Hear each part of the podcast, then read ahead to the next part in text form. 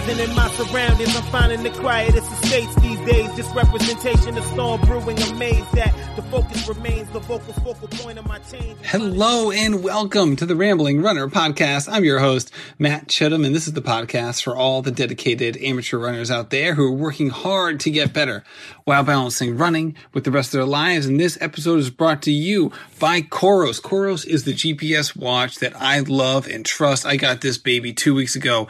And let me tell you, it is unbelievable. I am not kidding. I'm looking at my watch right now. I put it on for the first time. I think it was nine days ago, 10 days ago, and I'm clicking through the watch. I have 22% battery left. I haven't recharged it. I've only charged it once. It was 10 days ago. I put it on nine days ago. I have run five times using the GPS functionality and I still have 22% battery life. This watch is insane with the, with the GPS battery life. Please give Coros a try. Also, unlike many other watches, they are good on the track. That's right. If you have a GPS watch, you know how hard it can be to get a good reading on the track. In fact, you shouldn't even use it on the track because it doesn't work. It doesn't help at all. In fact, it just makes things more confusing. Coros, on the other hand, does work on the track, which is so exciting. So go to Coros.com. That's C-O-R-O-S dot com to learn more. So today's episode is with Jen Miller man, I could not wait to get Jen Miller on the podcast. She wrote a great book, running a mem- running. I'm sorry, running a love story, which is a memoir for her. Um, with that said, she's actually um, sometimes you think memoir, you think of someone who's kind of reached the end of their life, who's now about to impart all this knowledge on you. Jen is actually my age and is, uh, you know, basically gratefully, thankfully, put out this fantastic book. I loved it so much. And with that being said, I couldn't wait to have her on the show, not only to talk about this book that I really, really enjoyed, but also just to talk about what she's done from a freelance writing perspective, what it actually means to put out a book. Cause I just think the whole process is interesting. She has done so much in the running community, not only as a runner, but as a writer. And like so many of the people who listen to this show, she works for herself as a freelance journalist. I know a lot of you either do work for yourself in some capacity or strive to do so. So we touched on a lot of that as well. So it's kind of a wide ranging podcast episode. I really enjoyed it. Also, just a heads up, Jen curses many times on this episode. So again, I have no problem with that, but I do want to let you know because if you happen to be listening to this while you're in the car with your kiddos or you're, you know, in your house and you're playing it on your speakers, you might want to put this one on the headphones. So without further ado, here's my conversation with Jen Miller. Hello, Jen, and welcome to the show. Hello, hello. Thank you for doing this. I appreciate you were one of you were unfortunately one of the victims of my combined flu and pneumonia. We are supposed to do this last week, so I appreciate you, you know, taking the time and, and your flexibility to move this back a week or so because I was so excited to chat. I loved your book running a love story 10 years, five marathons, and one life changing sport. You put out a, you know, a weekly um, newsletter through the New York Times. You do a lot of freelancing work in general.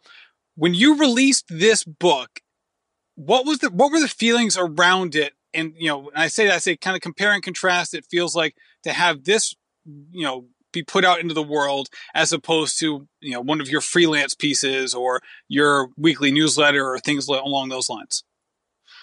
Well, the funny thing is, um, this book came out a couple years ago and it's still selling. So thank you, everybody who has purchased it and will purchase it, I hope, after listening to me because I'm always hustling. Um, I wasn't writing the New York Times running column yet because it didn't exist. Um, I was writing a weekly column for the Philadelphia Inquirer, and I live in New Jersey in a suburb of Philadelphia. And, you know, I sometimes wrote about my life in running, but it was more reported stuff. When this came out, um, the reaction was, "Oh shit, I didn't know this about you." Um, I I sort of think people didn't know what to expect. Everyone in my family thought it was like a running guide. Um, it got mostly good reviews, but it got one bad one because the person said it wasn't like your reporting, and I said, "What's a memoir? It's totally different." Um, a lot of the, another person didn't like the ending. Again, it's memoir. Like or she didn't like what happened. I, well, it's it's nonfiction. What would you like me to do? Lie? Um, there was some nervousness about it because it does get really personal, and there were things that happened that I had never told anyone before. Um, but the New York Times ran an excerpt of it two or three weeks before publication. And that sort of took a lot of the stress out of the actual publication date because once that was out, it was like, oh, this is what this book was about. And the night before the excerpt ran, I actually had a nightmare that the person that the excerpt is about came into my bedroom and there were runners behind him dressed in fluorescent clothing and they were going to stab me. Like, what? but then I love how they're like they're like not trying to hide themselves. They're purposely glowing in this in this dream slash nightmare. They're like they're not sneaking up at all. They're literally like, I am trying to be reflective so you and everyone else can see me do this. It was like high vis fluorescent highlighter yellow and pink vests. And then I woke up and I went, ah! And um, then after that, the, the, excerpt came out. It was sort of out in the world, and it was it was you know it was a boulder running down the hill. Nobody could stop it, and um, you know my dad was surprised. My mom was surprised. My brother thought I was sponsored by Dunkin' Donuts because I put in there that it was what I drank before running a race to go to the bathroom. um, but otherwise, yeah, it was fine. And then it was out, and then um, I got to meet people who read it, which was which was more exciting than writing it. I think. Um, just that it made a it's made an impact on people's lives. I had some some folks showing up at book signings, and they just looked at me and started crying, and I didn't know what to do. So if they let me, I hugged them.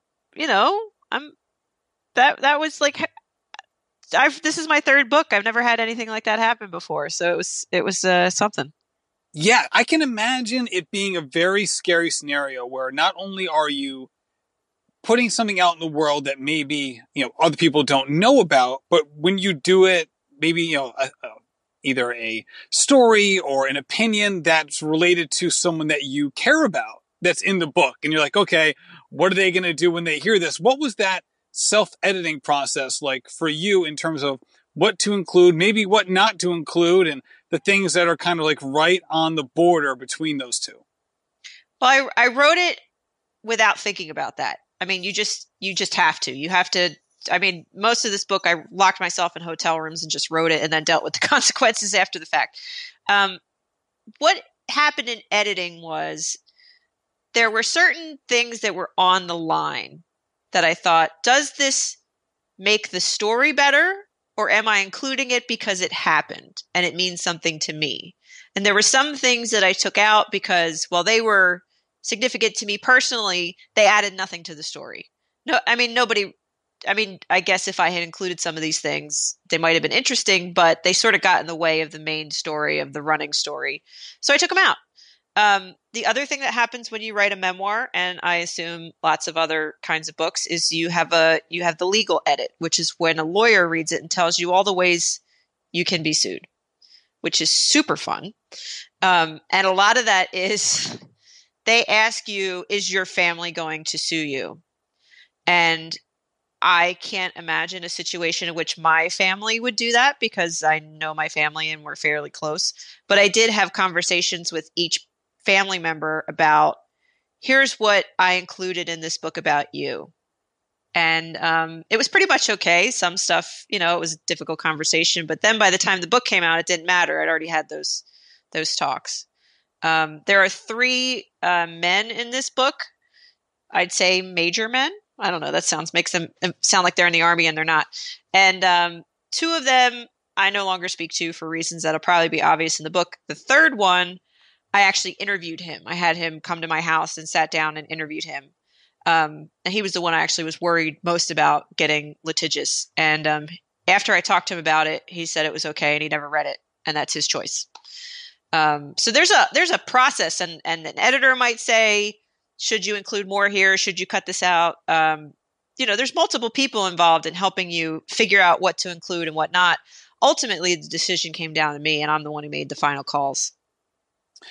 Yeah, absolutely, and, I, and that I really appreciate you explaining that process because when you hear or not hear, well, for me it's hearing because a lot of times I listen to audiobooks, but you know when you read or hear about a book that has these sorts of sections in them, my mind always goes there of like I can't like putting myself in the author's place of like, and this is what I included about you. And that person maybe who, might not be as self-aware or doesn't remember it that way, being like, whoa, Nelly, I can't even imagine. But I, I can see that being a difficult thing. And one of the things that, especially early on in the book, where yeah, I kind of threw out, but there, there are certainly points in the book where you talk about kind of your attraction or lack of attraction to running and kind of how you picked it up as you went along. And, you know, obviously no one's running life cycle is, you know, to mix my metaphors, is linear in a sense, but there seemed to be points where you were running as a response to something else or somebody else, as opposed to just running for yourself and your own, you know, your own internal motivations and things along those lines. When you were going through the book, did you did you segment it in that way at all, or, or think about think about you know the reasons for running and you know why it has such a, a major part in in areas of your life? It, it's interesting because the way that I had originally written the book before I sold it is not the way that the book appears now. Um, and that's that's very common that you write a whole book proposal and you put in sample chapters and none of that ever sees the light of day. Originally, the book was going to be a straight narrative starting from I hated running in sixth grade or whatever it is until I ran the 2013 New Jersey Marathon. It was going to start with my first runs and end at the finish line. And I had two people reading it as I wrote it, two friends. One was a male runner and a female non-runner because I wanted to, I knew this book was going to be marketed to women who run and I wanted to make sure that it was something that more people than that would would run would be able to read and understand. And their first comments both of them were you got to get to the running sooner like you, you talk about you know you're working up to the running but this is a book about running. People are going to want to see you run sooner. And i sort of stamped my foot and said fine. And i said i'm going to start at the starting line of the new jersey marathon. And that ended up being a way to figure out how to form this narrative. And so what ended up happening is each chapter starts as you know but for people who haven't read it please buy my book. Each chapter is a segment of that race and as the race moves forward, my running story moves forward. And I ended up segmenting the running stories by races. Um, my first 5K, my first half marathon, things that were landmark races to me that just so happened to have coordinated with moments in my life. Um, there were other races that were really important to me, but you know you got to form a narrative when you write a book like this and that's just the way that it, i know it sounds comp- it might sound complicated but it worked out really well and and you know people seem to like it and it got to the running right away. It was right at the starting line so at the start of the book. There you go. I love that. So did your feelings towards running change at all through the writing of this book? Sure. Um you know when i sold the book to a publisher I was writing for Runner's World. I was a, you know, running columnist in a major metropolitan newspaper. So there was a lot of reasons why, and I thought, I guess they liked the writing and the proposal about why I should write this book and why people would buy it. And it was one of those things that in, I hadn't, it seems weird to say I hadn't thought about it that much, but when you shine this kind of microscope on your, your own life and why you do this thing, of course your feelings about it are going to change. And you don't want your revelations in writing it to affect how you how you say that you perceived running at the time. I don't know if that makes sense. So realizing that I run for these reasons, I didn't want it to affect the way I saw running when I was training for my first 5K. Um, and the other thing that was sort of interesting about writing this project that reflected on a, a, significant period of my life was there were things about my life that I didn't realize until I wrote it all out and put it into this one document. Um, after the book came out, I um, cut back on drinking because I saw that this was another theme in the book that wasn't supposed to be there. But I saw, oh, you drink too much. This is part of your life. You need to stop that. Um, which after I turned in the book, I did. I mean, I, I'm not. I'm not so. Let me see. If, I don't not drink. I rarely drink now. So that was probably the biggest re- revelation for me personally, even though people reading it, obviously, you know, that's not something that they would necessarily pick up on. I don't know if that makes any sense. Yeah, absolutely. And once I can see being aware of the process affecting how you view other things, right? Like, you know, it, I think about like someone who say like directs movies trying to watch a movie for fun. It's like, you know, you hear people talk about like they, they just can't do it because they can't turn that part of their brain off. And you express something a little differently in terms of like, in terms of recollection of like not wanting your current state of mind to taint what your past state of mind may have been or you know what you are feeling in those moments which obviously is what you want to chronicle and ar- you know and archive in a sense uh, with with something like this right and it helped that i was writing about running as i was learning to be a runner so i had all of this I, I don't want to say historical documents but i did i had my i ran my first 5K because a magazine paid me to, and I had all of those notes um, from my training, and I wrote a blog post about running the Chicago, the 2012 Chicago Marathon. I had all of that stuff, so I had the recollections from the time, and sometimes I'd read it and I didn't remember that happening. So, um, so I had those notes of stuff that I don't remember happening, but I had it. Lucky me. Um, so that sort of made the process a little bit easier. But of course, you know, I, I'm talking to you now. I've the time this book came out, I'd run five marathons. I've run 11 now, and I've run two ultra marathons. So even trying to think of the space I was writing this book is different than me looking at it right now. Um, you know, people want me to write another running book, and I say I have nothing left to say. you know, I'm in a different place right now. But um, Anyway, I'm rambling. Well, you're the rambling runner, so why does it matter? See, this is the home. This is the home for that sort of thing, Jen. I know.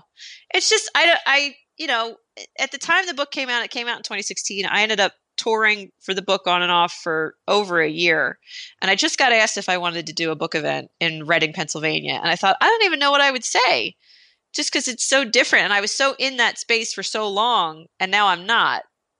So I haven't thought about it in a while. This is your fault. but I am working on what I hope is going to be another book. And I'm sort of confronting the same thing of what my headspace was at the time that things happened and, and my perception of it now. So, what made you want to write the book when you did? Obviously, there Money. are certain kinds I'm of kidding. memoirs. Money, there you go. Because there's certain kinds of memoirs, right? There's like the there's the end of the timeline memoir, right? Encapsulating everything that has happened, and then it's like the the last word on this subject or person. And then yours, which is obviously almost like the Augusten Burroughs version, which is like that midlife, you know, potentially sporadic memoir, which can kind of, you know, can encapsulate certain periods of time, but not the total story. So the reason this book happened is because of a, a spectacular failure, and the story gets bad and then it gets worse before it gets better. Um, I had written uh, a piece in 2013 for the New York Times about training with the Hanson's Marathon Method, and I, from what I understand, was the first journalist to go through it. If you don't know, it's really hard for an amateur runner, especially one who's a four something marathoner. You know, running 65 miles a week when you run my pace, that's a lot of time on your feet. And I did it for the New York Times and I wrote about it. It ended up being part of the book. But an editor at a really large publishing house, prestigious name, read the piece and reached out to me and said, I want you to write a book for me. And like, there was much celebrating because when does that happen, right? And she said, Here's my idea. You need to go write a proposal. I said, Well, I know this agent. She's like, She's great. Hire her. So I went out and wrote this proposal. And writing a book proposal is it's a lot of effort for which you're not paid um, unless you sell the book. And I had put aside other of my freelance work to work on this and did all this research and interviewed these people and wrote up this big thing. And they said, well, you know, that's fine. Keep going because you're going to get this big payday with a book. And then I turned it in and the editor said, well, okay, you wrote the, you have to write sample chapters. Well, you wrote these, but I want to see these. So I had to go back and write two more sample chapters, which, you know, that's a lot more work. And then I turned it in again and she went, oh, I guess it's not really a good idea. Thanks. Oh, And then the agent who I had at the time said, We should be flattered that she asked. Now, I was not flattered. I was really mad because it's not like I was doing this on the side while I had a full time job. You know, I lost about $10,000 worth of work to work on this thing. So I told the agent, we'll send it out. Send it out to other editors. Let's just sell it to somebody and it'll be a big success and screw that lady. And so she said she did. And then I saw her posting pictures on Facebook of her at home in the middle of the day. So I sent her an email. I said, Hey, blank, what's going on with the book? And she said, Oh, I guess I didn't tell you I quit being an agent to be a stay at home mom. Oh, man. Now, I'm not judging her decision, of course. I have friends who are stay at home moms. However, if you're going to quit your job to do that, maybe you should tell your clients. I have never been so angry about anything in my entire life because I felt used. I felt like I was run over. I sat, I laid in the bathtub and turned like the shower on and just like laid there until my whole body was a big prune. So I said I was never going to write a book ever again unless somebody came to my house and knocked on the door and handed me a big bag of cash. Um, so what I did instead was I had a, a, writer friend who wanted to write more personal essays, and I've been writing personal essays and publishing them since I was 18. So we started this project where we'd write an essay and then swap them, and then edit them and give feedback, and then we try to sell them. And I kept writing essays about running. And some of them I sold to the New York Times, some of them I put in the Philadelphia Inquirer, and I thought, well, there's like a theme here of all of this stuff. Running's really popular right now. I haven't a column in a newspaper. Maybe I should try to write a book. And I did. And that's how it happened. Ta da! Wow, look at that. So, do you think that you would have written this book if that first failed book proposal attempt hadn't happened? I don't know. I don't want to thank that woman. right, right. For doing that. And it's funny um, she considered this running book, and I didn't want her to. Like, she called me and she said, I'm surprised you're taking this phone call right now. And I said, You know what? So am I. Um, because I didn't want to do it with her, but that's a whole other thing I don't want to get into because that's getting into other stuff that's not about running. Um, but you know, I guess it worked out. People liked it. You read it, and here we are. There you go. So let's talk about being an, you know, being an everyday runner, you know, and, and I am one of those as well. And, you know, basically everyone who's listening to this podcast falls into that category too. So being an everyday runner, but having a running life or lifestyle that is very public because that is not a position that many people find themselves in. What are some of the pros and cons of putting yourself out there in that way while maybe not having the kind of race results that in of themselves would garner that kind of attention. Positives. I've met a lot of really cool people. I've interviewed a lot of really cool people. I find that professional runners are super nice and not just because I'm going to write about them. I find that professional athletes are in general nicer than sub elites. there are some sub elites who are just we call them fast holes because there was a whole issue when I was when I was reporting for the Philadelphia Inquirer that the Broad Street Run, which is one of the largest races in the country, it's a 10 mile race in Philadelphia, started using a lottery because it had gotten too big, too fast, and it seemed I mean, I think like 80% of the people get in through the lottery. And there were a whole bunch of people who told me, well, if you can't run a 10 minute mile, you don't deserve to be there. And my response was, what event are you running in the Olympics? and then I never heard from them again. So what? But on the flip side, almost every professional athlete I've ever spoken to is very nice, very kind. They recognize that that I do what they do on like a physical level, even if I'm very slow. I had one person I interviewed tell me that she thought we were inversed in that I was a professional writer who ran and she was a professional runner who wrote, what I thought was very interesting. Um, I do get invited to run a lot of races. I can't take those um, because of the New York Times ethics policies. I can't take freebies. Um, I've been invited to run marathons all over the world at no expense, but we can't do that because that's not right. Um, I can pay for races that are otherwise closed. I don't know if that makes sense. So if I wanted to run Boston, I could say, hey, please let me run Boston. Here's some money. Like, here's the registration fee, and that's totally fine. That's how when people ask me if I'm going to run the New York City Marathon this year, I'm like, oh, I'll decide, in, I'll decide in September. Um, so that's definitely a nice thing. I got to go in a nice tent before the New York City Marathon. And because I was running with my mother, it was her first marathon ever. I got to bring her too. So, you know, I, I wasn't going to go in and just leave her outside. Welcome to marathoning the hard way, mom. the the I ran the I ran the New York City Marathon in 2017 and and for that race we were in this like tent with, you know, plastic sides and it was clear. And I didn't want to like I could just see my mom like banging on the outside and me going, I don't know, I can't let you in. so that I mean that was you know, and and for me to even do that, for for me to say, you know, the New York Roadrunner said, "Do you want to run the marathon?" And I said I would, but I didn't enter the lottery. It had to go in front of like the ethics folks at the New York Times that I could still pay for a bit. Like they're that serious about it. They saw it sort of I believe what they decided it was like taking a concert, like a concert ticket to review a concert. Um so that's cool. Um I will run races and get recognized, which is okay. Um, what I generally say, because people ask me sometimes on Twitter or, you know, they see me after a race and I didn't know if I could come up to you and talk to you. If I'm wearing a New York Times shirt, fair game. You can say whatever you want. You can interrupt me, totally fine. If I'm not, leave me alone. um, because I'm a regular, you know, I'm a runner too. Like sometimes I want to just be part of the crowd. I want to run my race. I don't want to talk to anybody. I think there's a there's a part in this book that shows like before a race, I don't want to talk to anybody. Anybody. If I'm really trying for a time, I want to be left alone. Well, if somebody knows who I am, that doesn't happen.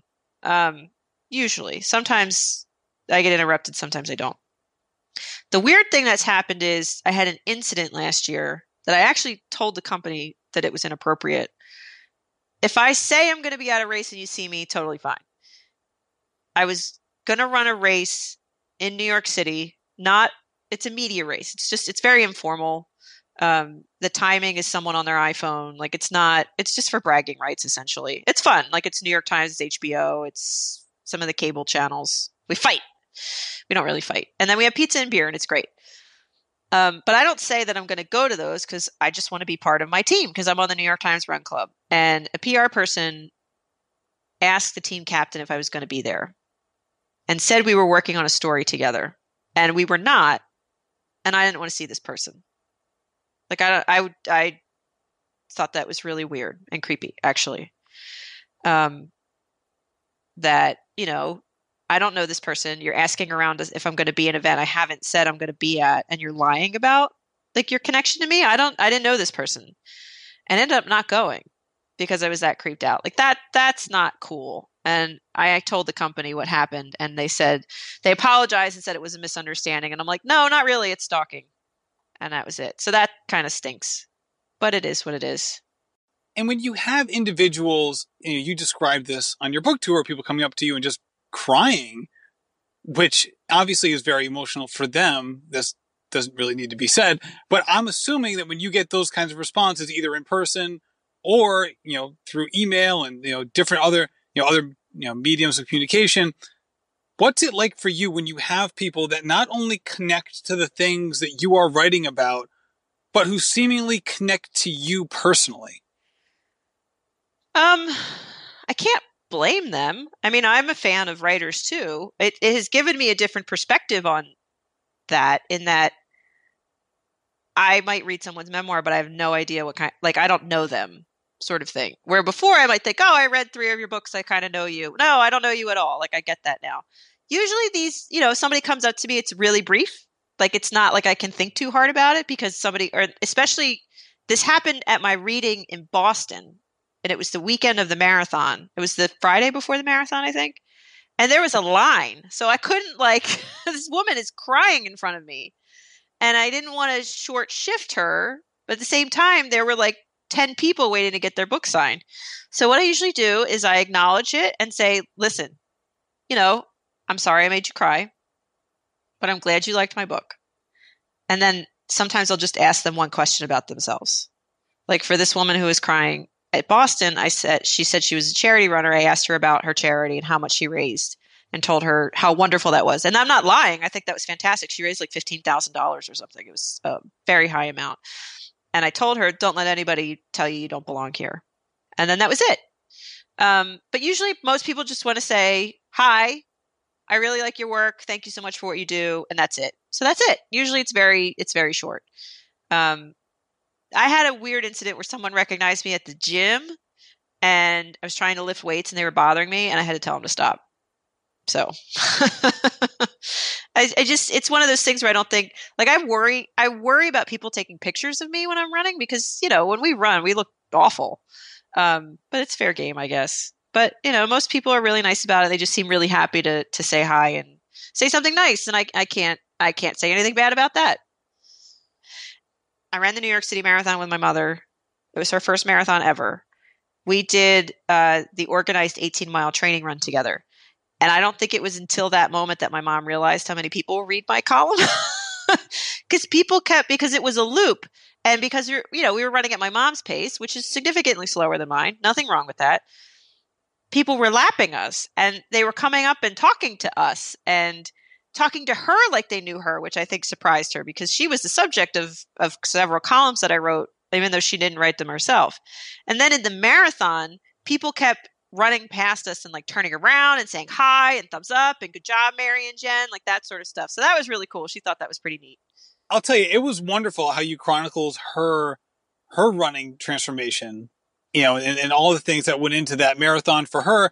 And I thought one of the, the shoot, there's so many amazing parts to that. But one of the things for me that kind of left an indelible mark was just knowing that your mom wasn't allowed to run in high school because it was basically when she finished up, it was the year before Title IX. It was the year that it was the month it was enacted. It was oh. that month.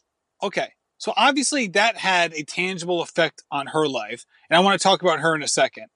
But oh, no. how did that ruling, well, how, how did that ruling and her being kept away from running, do you think that had any tangible effect on you and your athletics and your running? Did that get passed down at all?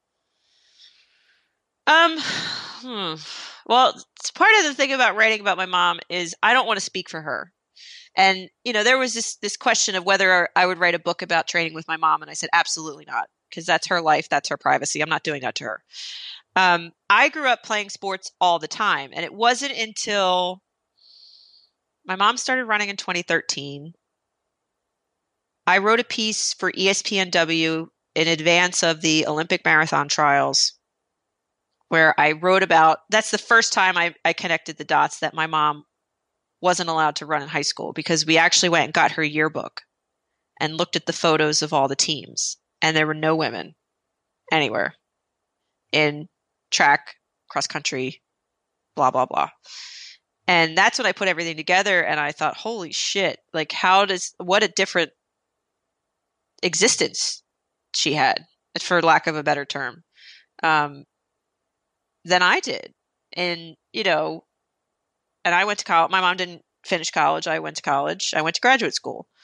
It's just sort of thinking, sitting there and thinking of all the chances that I had, even though, you know, this is sort of a, you know, I've confronted blatant sexism and misogyny and all that sort of stuff.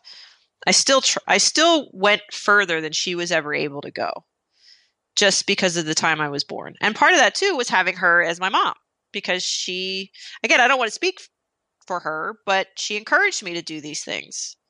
Um, and it, yeah, it's it's. I first realized it in 2016, and then running with her, especially because it went so well for her.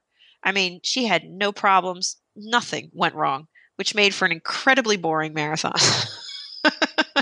and I didn't know what to write, but I was so happy that it was like maybe all of this happened for this reason to come to this day. I don't know. It was just a beautiful day. And it was beautiful weather, so that helped too, but it was a beautiful experience. So you bring up a funny point there, but it's borne out in terms of your writing career as well, is that it seems like all the things that maybe if you could turn back time that you would try to remove, like different injuries and things like that, those are also the things that seem to have really been, you know, fodder for some of the, the maybe your best writing and things that keep people interested not only in the sport, but you personally and, you know, kind of helped you level up as time has gone by. So, you know, I think there's a lot of truth in what you just said in terms of it was, you know, fantastically normal and therefore, you know, pretty boring. Yeah. I mean, I would like to give my stress fracture back. I don't want to do that again. but uh, for those who don't, I got I got diagnosed with a tibial stress fracture um, about a year ago, actually, and I would like to not have to go through that again. Um, but I wrote about it because what was I going to do? Like not write about it? Um, my aunt was so worried that they were going to take the column away from me because I got hurt. And I said, "No, injury is part of the sport. I'm going to have plenty to write about," and that ended up being true. Yeah, and that's something that you know, as you well know, it, it happens to so many people, and it's one of those things where the universality of injuries, for some reason, never hits home when we're dealing with our own injuries. That we always seem like, oh, how can I possibly get through this? This is something that's so unique. I don't know how I'm going to get, you know, kind of get to this next level. I don't know how I'm going to be able to return to running. And it seems like we all kind of reinvent the wheel mentally when we get injured, especially, you know, especially if we have a significant injury, despite the fact that it is commonplace amongst runners, if not runners that we might be even intimately familiar with. Yeah, I mean, I put out a call in the column for people to send me photos of their walking boots. And I was flooded with responses, which I thought, oh, okay. Like, this isn't new in the universe. Um, there is a group called the Injured Athletes Club, which is on Facebook. There's a book and they have a podcast too. And if you're hurt, I really recommend seeking them out. They're Um, great. Uh, their book, I have their book. It's fantastic. And I listen to their podcast all the time.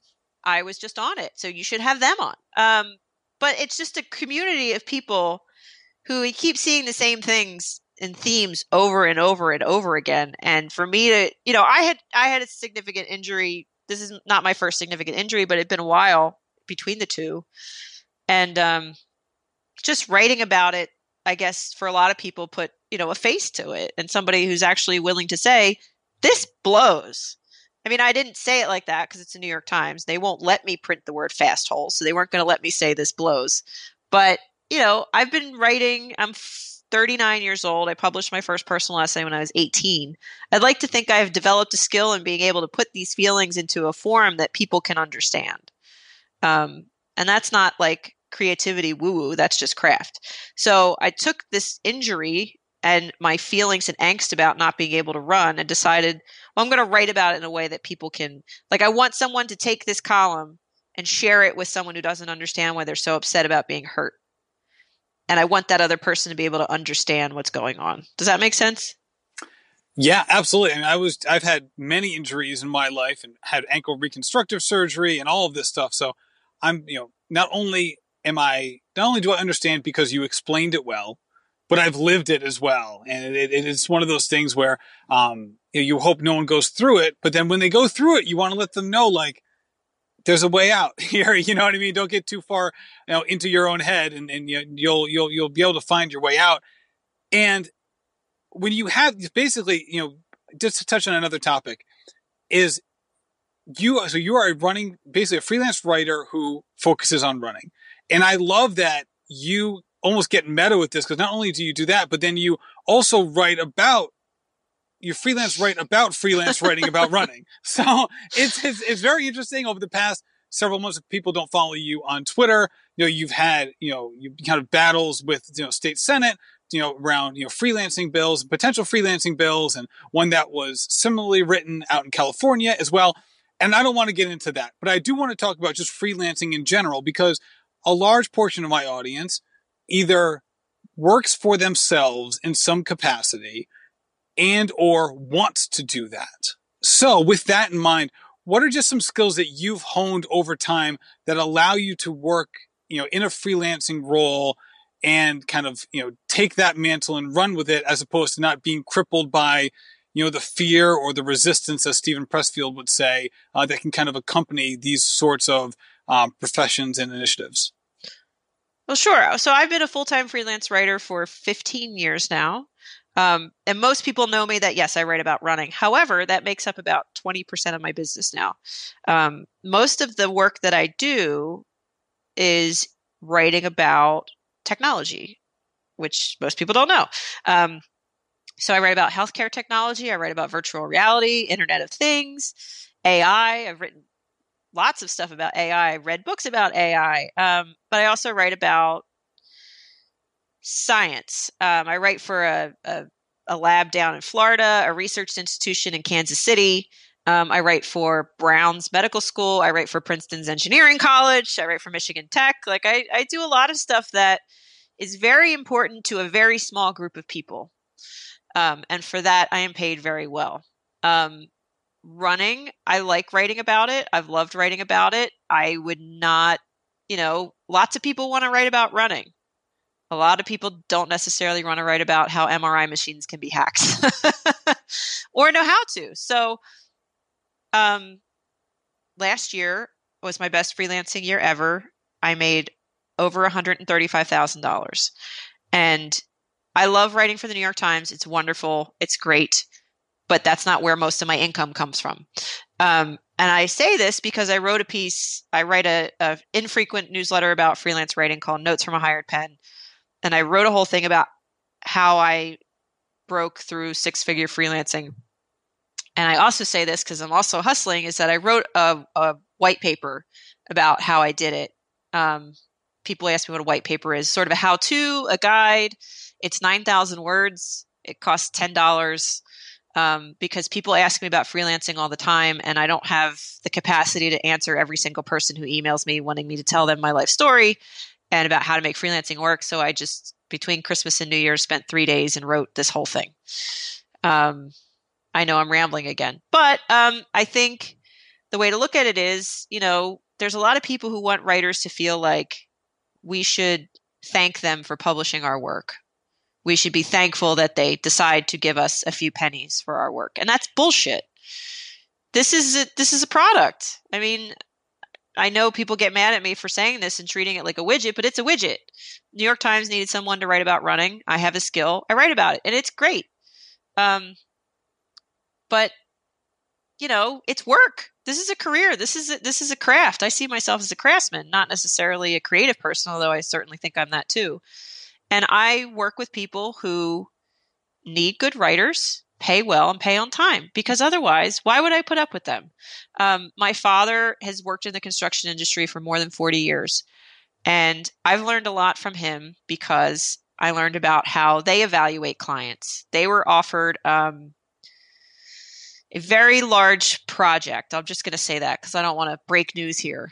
And um, it would have been a landmark project, huge publicity, huge deal. And they turned it down because they knew that the company treated other people like crap because they didn't think it was worth it just for the recognition of having built X building. And that's sort of how I treat my business. Like, you know, I get, I just had three people this week email me wanting me to write for free. And I told them to to pound sand in a much nicer way. Um, you know, this is this is this is value. People make money off of our writing. We should be paid accordingly for it. If you're going to treat me like shit, out the door. Um, I curse a lot. I'm Italian. I'm from New Jersey. What do you want me to say? So, um, yeah, I think that's that's the attitude I think more writers need to have is you want to be treated like a like the professional that you are. And if they're not treating you like that, don't waste your time with them. I love this craftsman as opposed to the craftsman wording, as opposed to just the you know a creator or you know creative. You know, obviously they're not mutually exclusive, but I love that idea of that because it does put into practice the practice of running. I mean, running of writing. Of you know, this is not something you know. Hey, when the you know when the, when the moon is right, you know, put pen to paper and and, and draft you know the next great thing. Yeah, I got a mortgage, man. you know, I a lot of times, and, and this is at one because I've taught this. I I actually went to Colorado in August to teach like a three day boot camp on freelancing, and I've taught at colleges. You know, if your plumber wouldn't put up with it, why would you? And people are like, well, that's plumbing. And I said, well, what's difference other than you don't get your hands wet? Like it's still a job. You know, I'm I'm not gonna do you know my plumber's not to work on my bathroom hoping that somebody will see his work and then hire him down the road like that's bullshit it just is and you know treating freelance writing like a business which it is a business of one although my dog you know she's here but she doesn't get paid um you know it changed my my view of how this should work and when i was younger i used to do work for I used to write for this magazine. I'm not going to name it. It's not a national publication, but it's a fairly large publication where the editor was nasty, mean. he would write me notes on my stories that were longer than the stories themselves. It'd keep me up at night and not in a fun way. And um, so I fired him. And I, I mean, at the time, they were making up about fifteen thousand dollars of business for me a year, and I just I couldn't take it anymore. And when I reinvested that time, I would have spent worrying and answering his stupid questions and being treated like shit. I got much better clients, and my business took off. So you know that's that's a decision that businesses make every day if a client's being terrible with you you just fire them and move on and once i did that you know things things got much better i love that what if because it's taking it's flipping the what if on its head instead of saying what if i do this and things don't pick up and i just lost $15000 you can flip it and say yeah well what if i fire this client and things right. go better and what right. happens like then? if you're not investing all of that time and emotional energy in someone who treats you like dirt I went out and found somebody who didn't, and there's that the client that I replaced him with is still a client. And guess what? They pay every two weeks. Like it's just, you know, there's so many opportunities for writers out there. You have to look beyond like the the magazine rack or you know, big internet companies or whatever you want to do it. But there are people out there who are just dying for writers like you you just have to find them. And that's very tedious sometimes and takes time. I try to find them when I'm watching like a movie on my iPad. Um, you know, but it can work out once it hits really well. And you know, I never expected to make this much money as a freelance writer, but I think it's fabulous. And I'm definitely not the only person. I have people in my, you know, sort of master freelance group that's private and know you can't join it. They all make more money than me. that's fine you know, I have good role models and good mentors, and that's why I try to help people out too. Um, I have a, a people who I mentor, and it's not that you can't hire me to do it. They're just people that I like and want to help out. But that's also why I write this newsletter and I wrote this white paper so I can help out more people.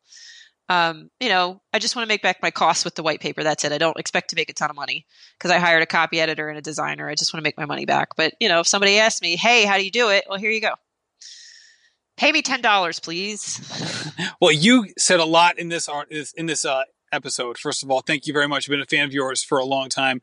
And with all of that being said, if someone wants to learn more, either about you personally, those you know your various newsletters, this book, which is fantastic, where is it? Where where should they go?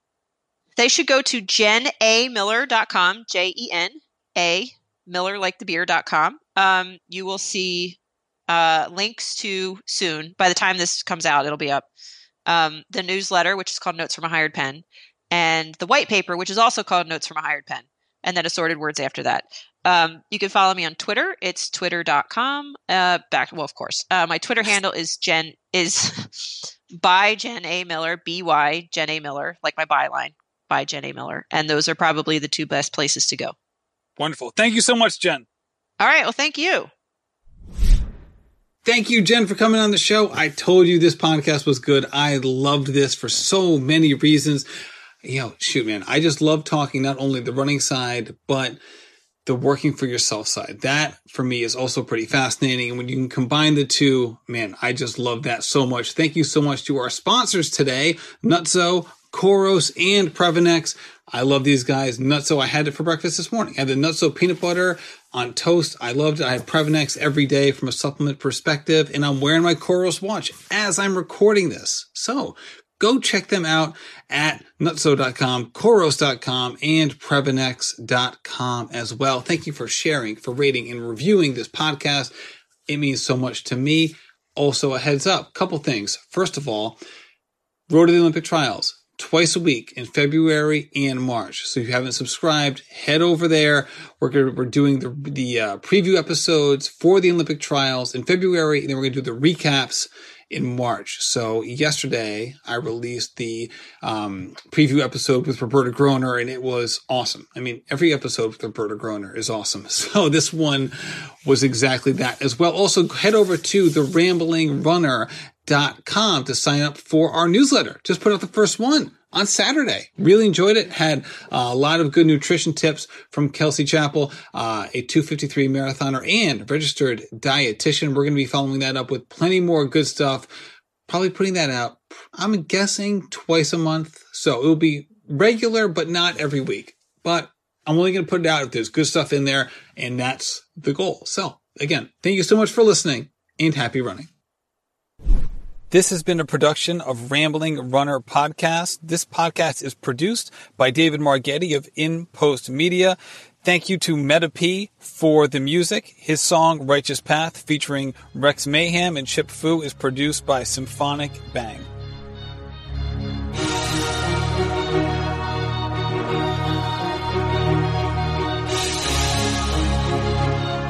Yeah.